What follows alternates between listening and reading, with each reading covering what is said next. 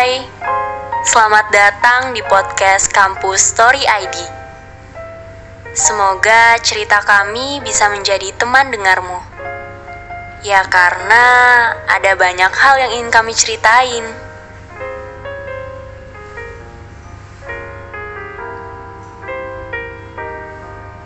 Kapan terakhir kali kamu insecure? Kamu insecure karena apa? Insecure itu gak enak banget ya. Kayak jadi gak percaya diri aja Sama sesuatu hal yang udah ada di diri kita.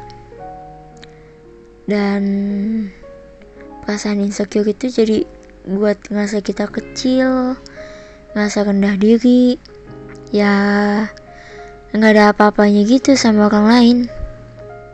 Padahal kan nggak gitu. Kamu bersinar terang karena diri kamu. Kamu juga begitu indah apa adanya kamu. Tapi ketika kita lagi insecure, bukan saran dan motivasi yang kita butuh. Kadang kita nggak butuh apa-apa. Karena menurut aku, insecure itu kayak sebuah fase Fase yang kayaknya semua orang juga pernah melewatinya. Fase yang nantinya akan hilang sendiri. Tapi emang gak semudah itu untuk hilang. Ketika aku berdiri di depan cermin, kemudian aku melihat seluruh wajahku di sana, aku menangis. Ternyata segitu sulitnya ya untuk mencintai diri sendiri. Insecure itu bukan sifat yang disengaja, karena sebagian orang yang insecure berasal dari diri yang tadinya berusaha untuk percaya diri, tapi karena omongan orang lain yang buat rasa kepercayaan pada diri sendiri ada, namun dalam sekejap hilang. Padahal manusia diciptakan untuk nyata, bukan untuk selalu sempurna. Semua manusia di muka bumi ini sempurna, tapi cara orang lain memandangnya berbeda. Kamu gak perlu ngerasa insecure lagi, karena cantik itu bukan cuma fisik doang kok. Tapi seberapa lebar pengetahuan kamu dan seberapa lapang hati kamu. Jatuh cinta pada diri sendiri adalah langkah awal yang bisa kamu lakukan sebelum mencintai seseorang. Jadilah diri sendiri yang tidak rendah diri, tidak malu walaupun ada kekurangan. Insecure tuh kayak apa sih?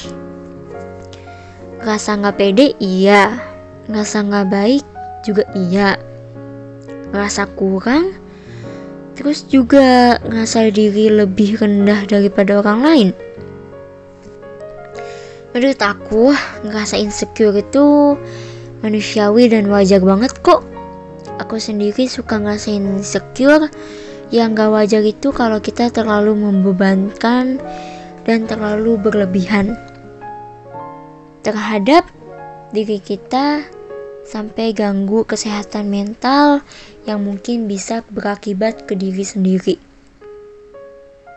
Terus, Gimana dan siapa yang bisa ngilangin rasa insecure itu? Aku rasa ya diri kita sendiri lah yang paling berperan penting mencegah rasa insecure itu.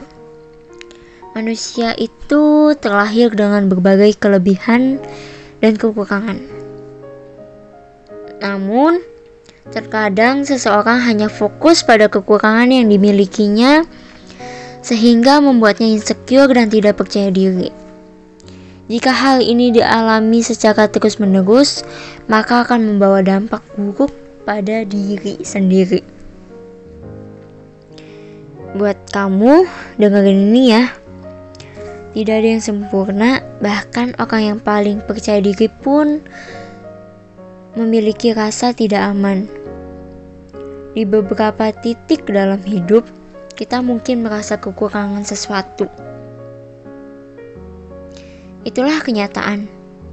Kita harus berusaha hidup sesuai dengan kemampuan kita.